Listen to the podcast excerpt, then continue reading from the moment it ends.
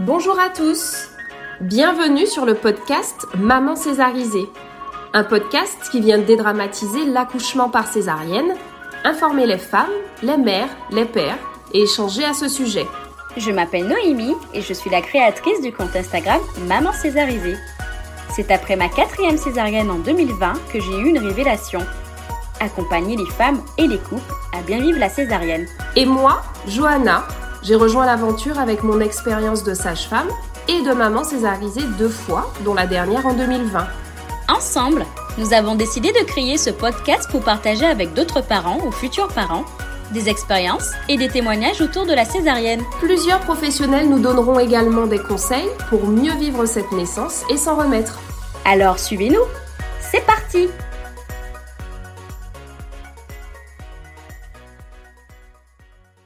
Coucou à vous, je suis ravie de vous retrouver aujourd'hui pour cet épisode un petit peu spécial du podcast, puisqu'avec Noémie, nous avons réalisé le premier Maman Césarisée Talk qui est un moment d'échange entre des mamans qui ont vécu l'accouchement par césarienne et nous, Noémie et moi. Et pour cette première édition, nous avons fait le choix d'accueillir des mamans, quatre mamans qui ont bien vécu leur accouchement par césarienne.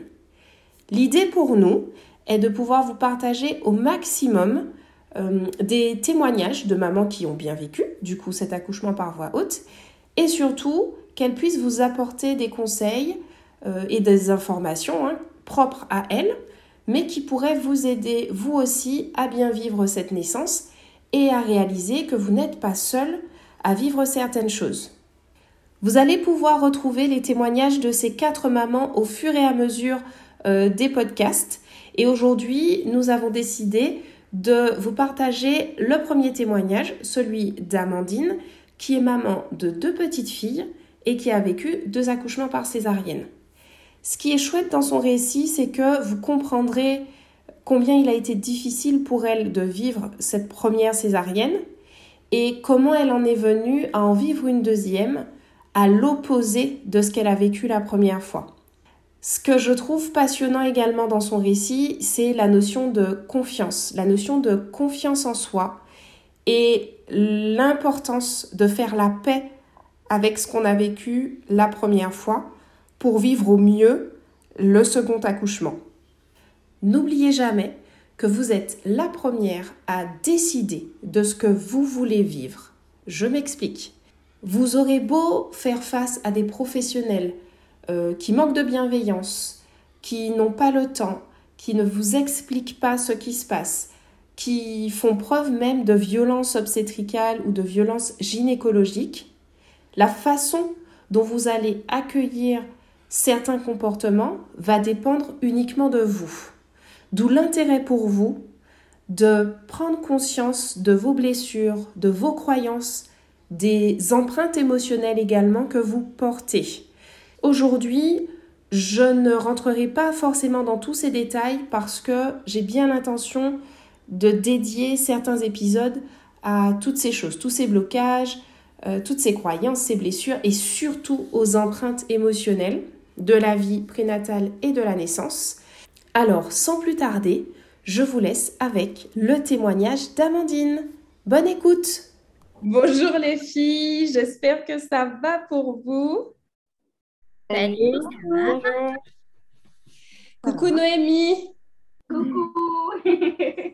non, mais c'est assez spécial parce que c'est la première fois qu'on fait, euh, voilà, qu'on a ce format-là en particulier. Donc euh, voilà, on fait au mieux. On refait juste une mini présentation pour ceux et celles qui ne savent pas trop qui on est. Noémie, je te laisse commencer parce que c'est toi qui es à l'origine de tout ça. Alors, je m'appelle Noémie, je suis maman de cinq petites filles, toutes nées par césarienne. Euh, je suis également euh, enceinte de mon premier garçon, euh, qui sera prévu aussi bah, forcément par césarienne. Ce sera mon dernier bébé. Et c'est après la quatrième naissance, enfin ma quatrième fille, pardon, que j'ai créé le compte Maman Césarisée parce que ben, je trouvais qu'on ne parlait pas assez de la césarienne, qu'on était assez seul. euh, que parfois, oui, on voyait des, des, posts sur les réseaux, etc., soit à l'occasion du mois d'avril, ou qui est le mois de la césarienne, mais pas en quotidien, enfin, pas quotidiennement en fait. Et du coup, j'avais un petit peu marre de me, me retrouver comme une extraterrestre, hein, de, de, me retrouver seule. J'avais envie d'échanger avec d'autres mamans aussi, partager notre vécu. Et elle va se présenter du coup pour la suite. Alors, du coup, je suis Johanna, bien sûr. Euh, quand j'ai rejoint Noémie, j'étais sage-femme. Euh, j'ai été sage-femme 12 ans. Je suis encore sage-femme parce que si je ne dis pas ça, je vais me faire taper sur les doigts par Noémie. Donc, je suis sage-femme. Euh, la différence, c'est juste que je n'exerce plus depuis quelques mois. et actuellement, je suis euh, coach périnatal et j'accompagne les mamans à mieux vivre leur accouchement par césarienne, que ce soit avant, après. Voilà, que, cette naissance-là ne soit plus euh, considérée pour elles comme un échec, voilà, etc. Donc moi-même, j'ai accouché deux fois par césarienne. Euh, j'étais sage-femme quand j'ai accouché par césarienne et j'avoue que la deuxième m'a beaucoup piqué. La deuxième a été difficile à vivre, euh, tout simplement parce que euh, la première, c'était une césarienne programmée, donc c'est programmée parce que le placenta était prévient, donc mm. placenta sur le col, bébé en transverse, donc c'est pas de ma faute en fait. voilà, c'était comme ça. Et dans ma tête, forcément, j'accoucherai par voie basse la deuxième fois. Enfin, je me je me suis pas posé la question et j'étais sage-femme. Donc, du coup, c'est vrai que euh, quand la deuxième fois, j'ai à nouveau accouché par césarienne, ça, a été difficile. Et je me suis dit, mais comment font les femmes qui n'ont pas euh, la connaissance que j'ai, moi, des possibilités qu'on a d'accoucher par césarienne ou pas, des, motifs, etc. Comment mm. elles font pour s'en remettre et pour bien vivre ça? Donc, euh, donc voilà, ma mission, c'est celle-là, c'est de pouvoir redonner confiance aux femmes sur euh, sur leur capacité à être mère. Ce n'est pas ça qui fait que euh, qu'on est une moins bonne mère. Aussi, c'est vrai que j'insiste beaucoup aussi sur le fait qu'on peut accoucher par voie basse après une césarienne. C'est un fait, c'est possible. Euh, après, ça demande une préparation. Mais si vous me suivez sur mon compte personnel aussi, vous savez que pour moi, ce n'est pas une fin en soi. L'accouchement par voie basse, ok, c'est cool mais quand c'est cool, parce que c'est pas toujours, euh, euh, c'est pas la panacée et c'est pas une fin en soi. Donc voilà pour le contexte. Alors, qui a envie de se lancer et nous raconter un petit peu euh, comment Alors, moi, les questions que j'aime bien poser, c'est comment s'est passée la grossesse finalement? En fait, est-ce qu'à un moment pendant la grossesse, vous étiez dit la césarienne, c'est possible? Est-ce qu'on vous en avait parlé? Est-ce que, euh, voilà, comment ça s'est passé concrètement? Et puis, combien de césariennes vous avez? Combien d'enfants vous avez Ça peut être sympa aussi. Alors, c'est parti, Amandine. Du coup, est-ce que je parle de mes deux césariennes qui sont totalement différentes au niveau de mon vécu? Parce que c'est peut-être... Euh, ben, en fait, l'idée, oui, parce que la deuxième, tu l'as bien vécue à cause de ce qui s'est passé la première fois. Oui. Tu vois ce que je veux dire? Donc, euh, donc, nous faire un petit point quand même sur ouais, ce que tu as vécu et, Du coup, donc, bah, moi, je m'appelle Amandine. Donc, du coup, je suis maman de deux petites filles. Donc, les deux nées par césarienne, une d'urgence euh, en code vert et une euh, programmée. Donc, la deuxième, là, elle a deux mois. Donc, c'est tout récent. donc, pour ma première grossesse, donc, j'ai vécu une grossesse classique, sans problème de santé. Enfin, des vomissements, des choses comme ça, mais euh, pas de problème médical en soi. Euh, j'ai une préparation, un accouchement vraiment physio, mais je voulais la péridurale. Mais c'est-à-dire que euh, la seule mention que j'ai eue de la césarienne, c'était si vous ou votre bébé a un problème, vous partirez en césarienne. Voilà, c'était clairement sur tous mes cours de préparation, c'est la seule chose que j'ai pu entendre. Et donc est arrivé le jour du, du terme, donc j'ai eu des contractions pendant 48 heures. Et en fait, mon col a arrêté de s'ouvrir et il s'est arrêté à 6. Et donc, euh, à partir de ce moment-là, on m'a dit, ça faisait déjà 5 heures que j'étais à 6. On m'a dit, si dans une heure, le col n'a pas bougé, on passe en césarienne d'urgence. Donc, moi et ma fille, on allait bien. Mais voilà, ça faisait quand même 47 heures qu'on y était aussi. Et donc, euh, bah, au bout d'une demi-heure, ils sont venus contrôler le col, ça avait toujours pas bougé. Et au bout d'une heure, donc ça avait toujours pas bougé. Donc là, à ce moment-là, on m'a annoncé une césarienne. Donc, euh, bon, c'était pas de l'urgence, c'était pas du code rouge, mais moi, à ce moment-là, c'était pas possible dans ma tête, ça n'avait pas été envisagé parce que bah, on allait bien, moi j'allais bien, ma fille allait bien. J'avais vu des mamans qui avaient travaillé même des cinquantaines d'heures, voire des soixantaines d'heures et qui n'avaient pas fini en césarienne. Et je ne savais pas que le col ne pouvait pas s'ouvrir. Donc pour moi, c'était vraiment un choc et surtout un échec, moi, en tant, que, en tant que mère, dans mes premiers pas de mère, parce que je ne savais pas que ça pouvait arriver tout simplement. Donc j'ai très très mal vécu la césarienne. En plus, euh, je suis quelqu'un qui est très phobique des opérations. Il faut vraiment que je sois préparée. Donc là, c'était euh, très traumatisant de, finir euh, bah, sur, la, table comme ça. On m'a refusé mon conjoint parce que bah, le, gynécologue en avait plein le dos. J'étais la huitième de la nuit. Donc voilà, clairement toute seule très traumatisant, mais l'accouchement, médicalement en parlant, c'est très bien passé. C'est-à-dire que moi et ma fille, on allait très bien, mais moi, j'ai vraiment cru que j'allais mourir à ce moment-là. Donc, sur le moment, ça a été un vrai choc. Et je l'ai pas du tout, pas du tout accepté. J'ai rejeté l'idée très rapidement. Enfin, moi, la dépression postpartum, ça a été, euh, ça a été très violent pour moi. Franchement, j'ai, j'ai, même pas essayé de ne pas l'éviter parce que j'avais l'impression qu'il n'y avait que cette issue-là. C'était, ça n'allait pas, c'était pas possible. J'avais raté mon accouchement parce qu'un col qui s'ouvre pas, voilà, j'en avais jamais entendu parler. Donc, j'ai mis des mois à m'en remettre. Euh, bah, du coup, pour moi, les premier pas vers la guérison, ça a été bah, de tomber sur votre page Maman Césarisée parce que j'ai vu des mamans qui étaient fières de l'être, tout simplement. Et clairement, moi, à ce moment-là, je me suis dit, mais elles sont folles, en fait. Comment est-ce qu'on peut être, enfin, comment est-ce qu'on peut être fier d'être césarisée? Enfin, on, est... on entend tellement, et même malheureusement, quand même, du corps médical, bah, au moment où c'est que votre accouchement, vous avez quoi, une césarienne? Ah oui, d'accord, bah, ouais, c'est pas vraiment un accouchement, quoi. Et en plus, enfin, de la famille, clairement, à ce moment-là, on se dit, bon, bah, toi, forcément, tu as une voix basse, donc tu peux pas comprendre.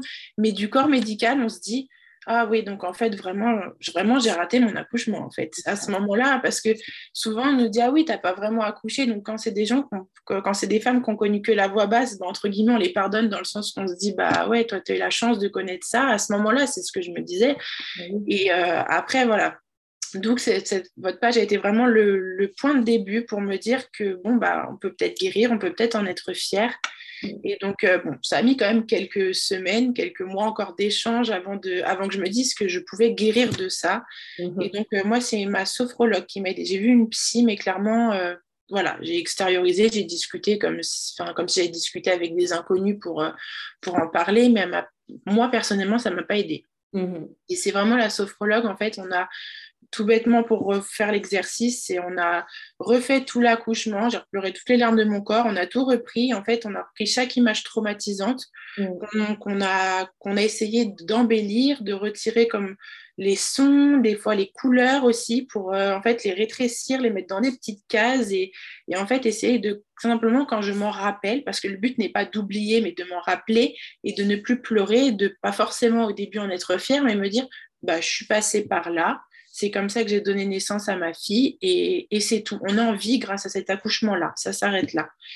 Et donc, euh, bah, quand cet exercice-là a été fait, il m'a fallu encore un mois pour, euh, bah, pour encore même carrément arriver à en être fière, à regarder ma cicatrice. Et, ce qui a été très étonnant, c'est que physiquement aussi, s'est passé quelque chose. Ma cicatrice était un peu bombée. Moi, je ne pouvais pas la, la toucher.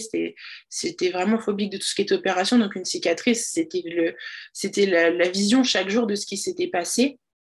Et en fait, euh, bah, ça, elle a commencé à dégonfler, à s'aplatir et j'avais plus rien. Puis en fait, euh, franchement, elle, était, j'ai commencé à la trouver belle.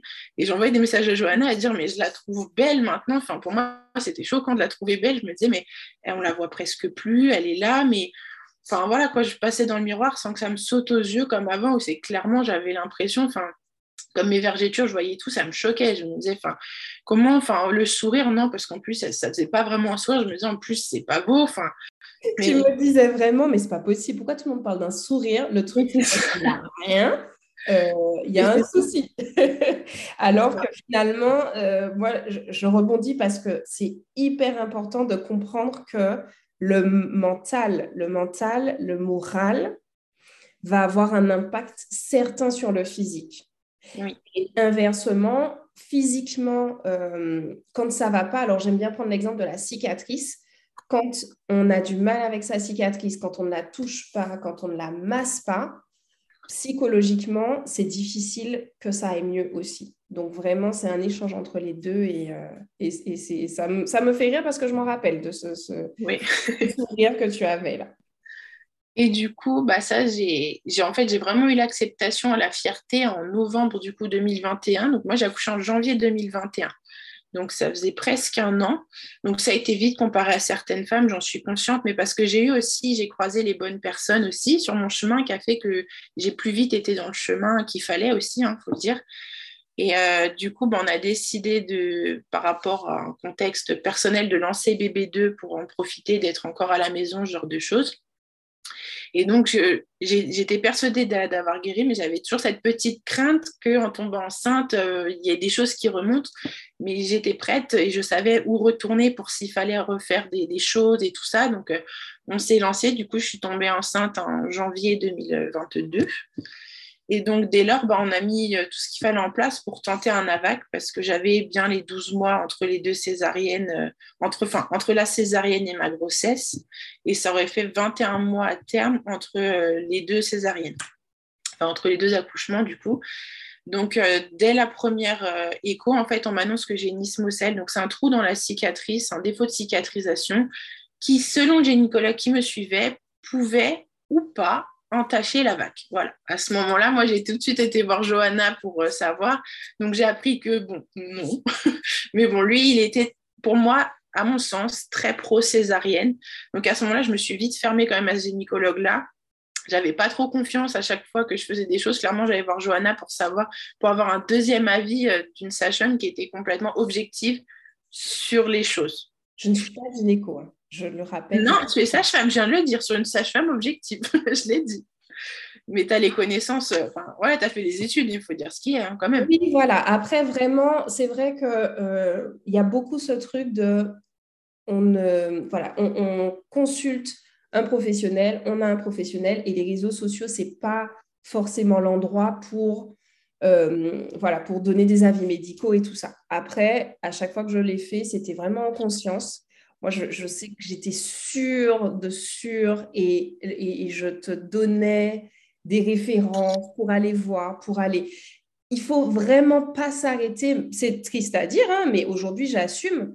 C'est on ne peut pas tout le temps s'arrêter à ce qu'un professionnel nous dit. Quand on a un doute, on change, on va en consulter un autre, on se renseigne, on, parce que au final, euh, il y a beaucoup trop de récits qui, qui soulève le fait que bah, les femmes, elles ont perdu confiance et elles cherchent, elles cherchent, elles cherchent par elles-mêmes des réponses. Alors, tant mieux, tu es tombée sur moi, on va dire ça comme ça. Mais en vrai, voilà, on fait quand même attention euh, à, aux informations qu'on récolte, d'où elles viennent, est-ce qu'elles sont, euh, est-ce sont, euh, comment est-ce que je vais dire ça, fiables aussi. Et parce que pour contextualiser, c'est un hôpital de stade 3 qui fait beaucoup. Bah, alors, le mot est très péjoratif, mais d'expérience aussi un petit peu. Enfin, dans la salle d'attente, il y a si vous êtes à votre première grossesse, que si, que ça. Enfin, voilà. Ils font beaucoup d'essais cliniques plutôt, on va plutôt dire ça comme ça.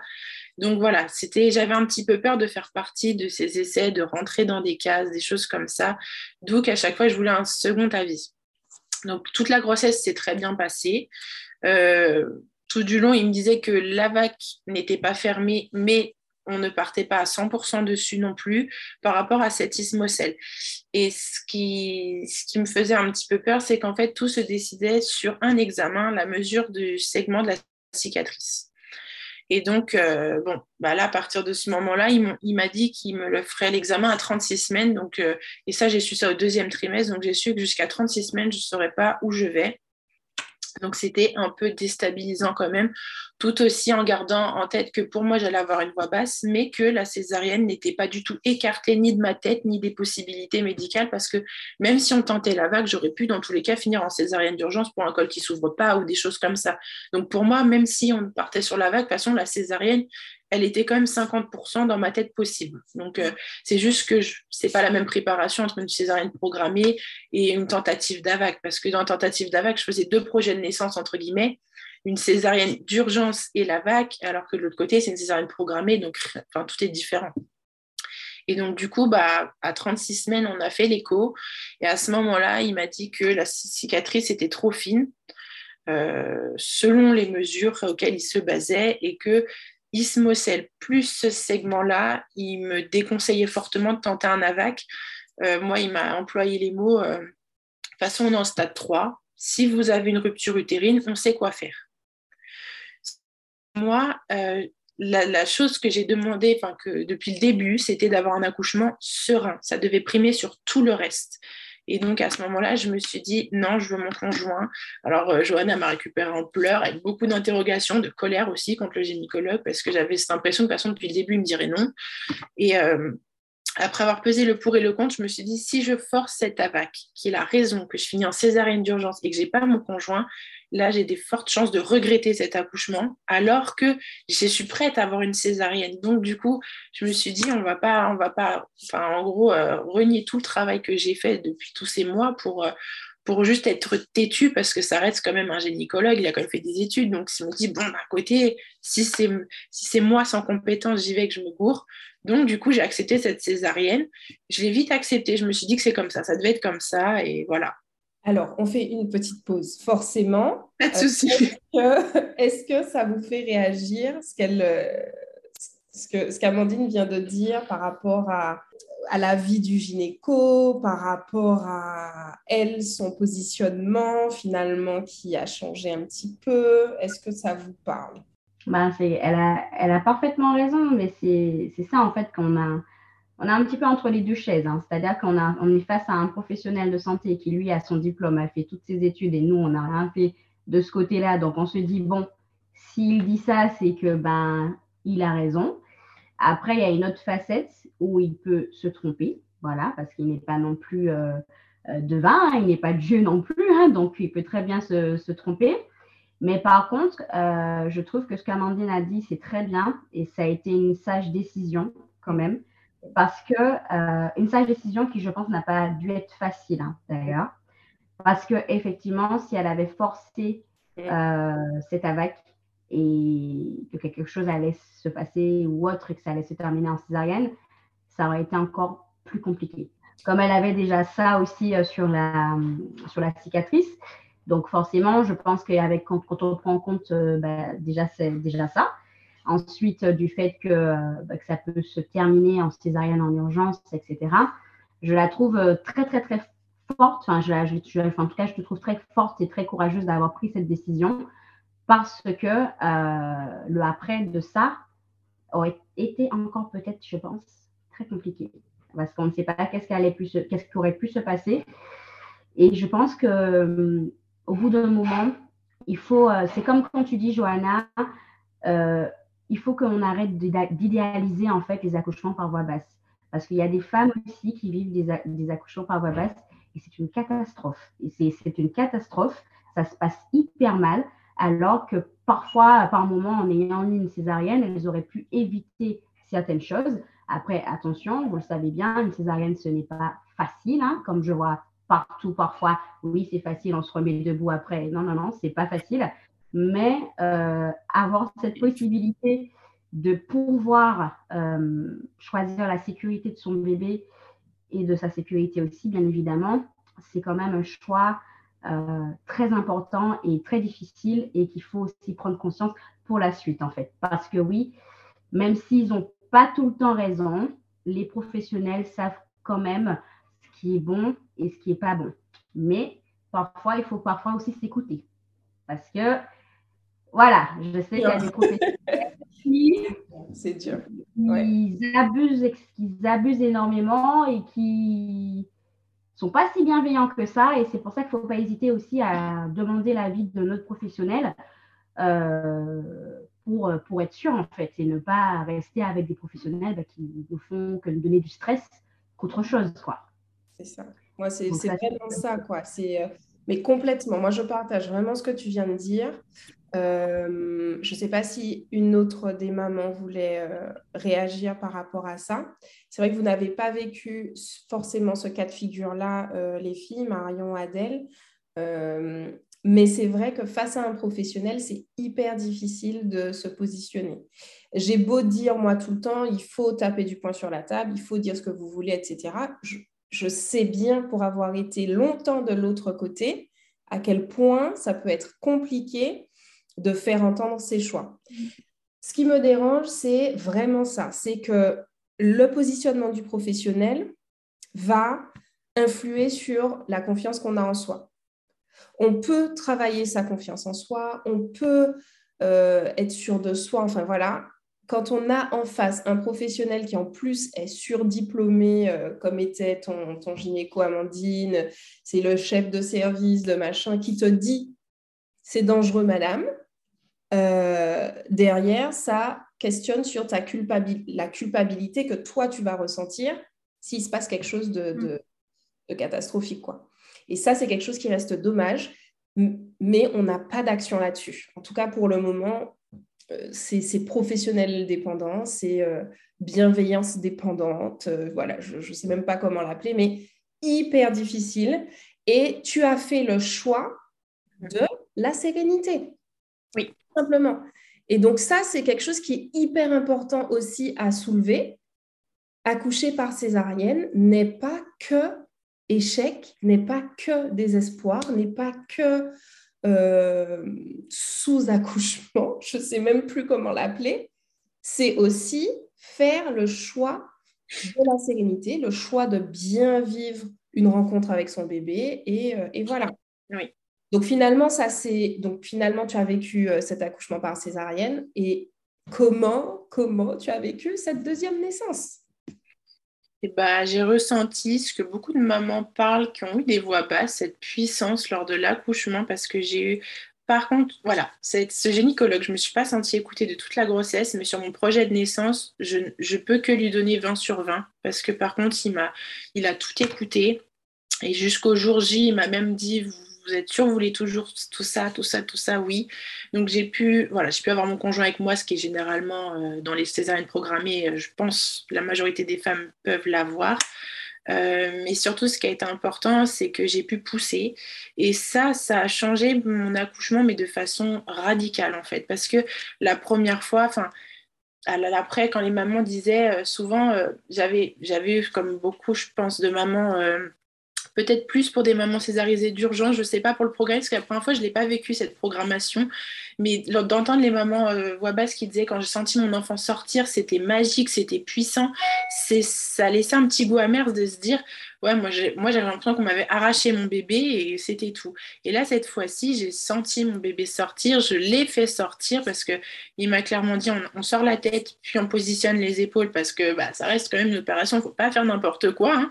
Donc on a fait ces étapes-là. Et après, vraiment, je vois, j'ai senti mon enfant sortir et on a fait le clampage tardif. Il me l'a posé un petit peu sur mon ventre.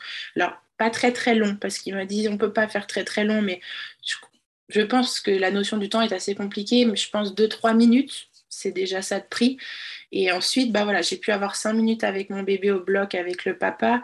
Et puis j'ai eu la chance d'être la dernière césarisée, enfin dernière programmée cet après-midi. Du coup, j'ai passé 20 minutes avec le papa dans la salle où c'est qu'ils font, c'est qu'ils regardent euh, les, les, fonctions vitales, etc. du bébé. Même je me suis un petit peu fait disputer en salle de réveil parce que du coup, ils avaient un doute si j'avais pas une hémorragie parce que bah ça commençait déjà du coup, a priori avec l'ocytocine et tout ça, mais j'ai passé vraiment un moment magique. C'était impressionnant parce que cette fois-ci, j'ai vraiment tout vécu, que j'étais vraiment consciente. Ça m'a beaucoup plus impressionné que la première fois, c'est que j'étais shootée. Mais j'ai senti voilà, cette, puissance et cette, connexion tout de suite de me dire j'ai donné naissance à ma fille, même si je pense que sans même avoir poussé, j'aurais eu cette pensée-là. Là, en fait, j'ai vraiment senti de moi avoir fait les choses. Ok, ils, ok, ils m'ont ouvert. Ok, j'ai pas pu avoir par les voies naturelles, mais je l'ai sorti en fait concrètement. Et ça, c'était euh, vraiment très, très, très puissant. Et ça a fait que le postpartum derrière, au niveau de l'hôpital, je me suis levée vraiment rapidement, certes comme une mémé, mais je me suis levée rapidement. J'ai pu aller prendre une petite douche euh, enfin dans les douze premières heures. Et ça, la première fois, les deux premiers jours, je ne voulais pas me lever. J'avais trop peur, trop mal. On me forçait à me lever pour faire le tour de mon lit parce qu'il fallait que je bouge. Mais là, en fait, c'était de moi-même les sages-femmes qui me disaient Oh là là, on ne se lève pas autant et tout ça. Je disais Non, je me lève que pour ce qu'il faut. Mais je me sentais bien, en fait, tout simplement. Ça me tirait exactement c'est logique, tout ça, ça reste quand même quelque chose de lourd, mais je me sentais bien dans mon corps malgré tout. Et, et le fait de pouvoir me lever quand mon bébé pleurait, pas comme la première fois, de devoir appeler les, sages-femmes et d'être gênée en mode je peux même pas prendre mon bébé toute seule. Là, en fait, j'ai senti que parce que ma tête avait totalement euh, pris en compte les choses, était prête, mon corps a revécu aussi. Donc, je sais que quand c'est une deuxième aussi, notre corps, il est encore un peu plus prêt parce qu'il l'a déjà vécu. Mais là, c'était vraiment le jour et la nuit. Et enfin, j'ai zéro regret d'avoir fait ce choix. Je, me, je, me, suis dit que Peut-être à l'inverse, j'aurais vécu une césar... enfin une voix basse. Peut-être que j'aurais réussi cette AVAC, mais j'aurais peut-être eu une déchirure de l'année, des trucs de fou. Je me suis dit, enfin, j'avais toujours cette petite peur quand même de la vague, de me dire, ça se trouve, je vais douiller de ouf la césarienne. J'ai peut-être eu mal la première fois, mais j'ai peut-être pas vraiment eu mal comparé à ce qu'on peut vivre, parce qu'on sait que voilà, une voix basse, ça peut être une lettre à la poste, comme aussi quelque chose d'extrêmement difficile. Et je me suis dit, je connais la césarienne, je sais où je vais, bah j'y vais et franchement, j'ai pas de regrets. Et c'est pour ça que, enfin, aujourd'hui, je trouvais ça important de parler parce que si ça peut aider des mamans, enfin, ce choix, il n'a pas été facile. C'est clair que j'ai pleuré, j'ai eu de la colère. Je me suis dit, pourquoi est-ce qu'il y a des mamans qui arrivent à faire des avacs aussi? Pourquoi est-ce que moi, j'ai cette cicatrice qui est trop fine, cette ismocèle Enfin, puis jusqu'au bout, moi, j'y ai cru. Je me suis dit, moi, je me sens capable de le faire. Je sens qu'on peut le faire avec ma fille parce que j'avais, j'ai un bébé qui était très énergique, qui poussait déjà pas mal vers le bas, etc la sophrologue me disait qu'elle sentait qu'on pouvait le faire, que mon col pouvait s'ouvrir, mais que voilà, elle ne voulait pas me dire ce qu'elle sentait par rapport à l'accouchement, réellement comment ça allait se passer, mais elle m'a dit si tu dois le tenter, moi je sens que c'est possible de le faire. Et du coup, je me disais mais pourquoi est-ce que lui il veut pas? Et au final, bah franchement, j'ai zéro regret. Et s'il faudrait refaire la même chose, mais je referai une césarienne sans hésiter pour, euh, pour avoir mon conjoint, pour revivre toutes ces émotions que j'ai pu vivre cette première fois, enfin, pleurer, mais de joie à un accouchement, la première fois, je ne l'ai pas vécu. C'était vraiment de la tristesse la première fois, et là, vraiment, euh, voilà, je peux dire, voilà, euh, c'était vraiment un, des plus beaux jours de ma vie à comparer, à la première fois. C'est que voilà, il m'a fallu des mois pour ressentir tout ça, quoi. C'est. Et puis, moi, je retiens la puissance, vraiment la puissance. Je l'ai vraiment ressenti. C'était un truc de fou, quelque chose qu'on ne peut pas ressentir en faisant autre chose qu'en accouchant, quoi, parce qu'on se sent mais toute puissance à ce moment-là. Parce que tu donnes la vie, exactement. Et, et ça, euh, c'est une belle euh, phrase de, conclusion finalement, mais c'est donner la vie. Et, tant qu'on n'aura pas compris que la césarienne, c'est donner la vie d'une certaine façon, et eh ben, on, aura du mal. Donc super, merci beaucoup Anna pour cette histoire. Merci d'avoir écouté cet épisode jusqu'au bout. J'espère vraiment qu'il t'aura plu. Si c'est le cas, n'hésite pas à laisser un commentaire et à mettre 5 étoiles sur ton application d'écoute préférée. N'hésite pas également à nous retrouver sur Instagram ou à nous contacter à l'adresse email gmail.com si tu as envie toi aussi de nous partager ton histoire. À très vite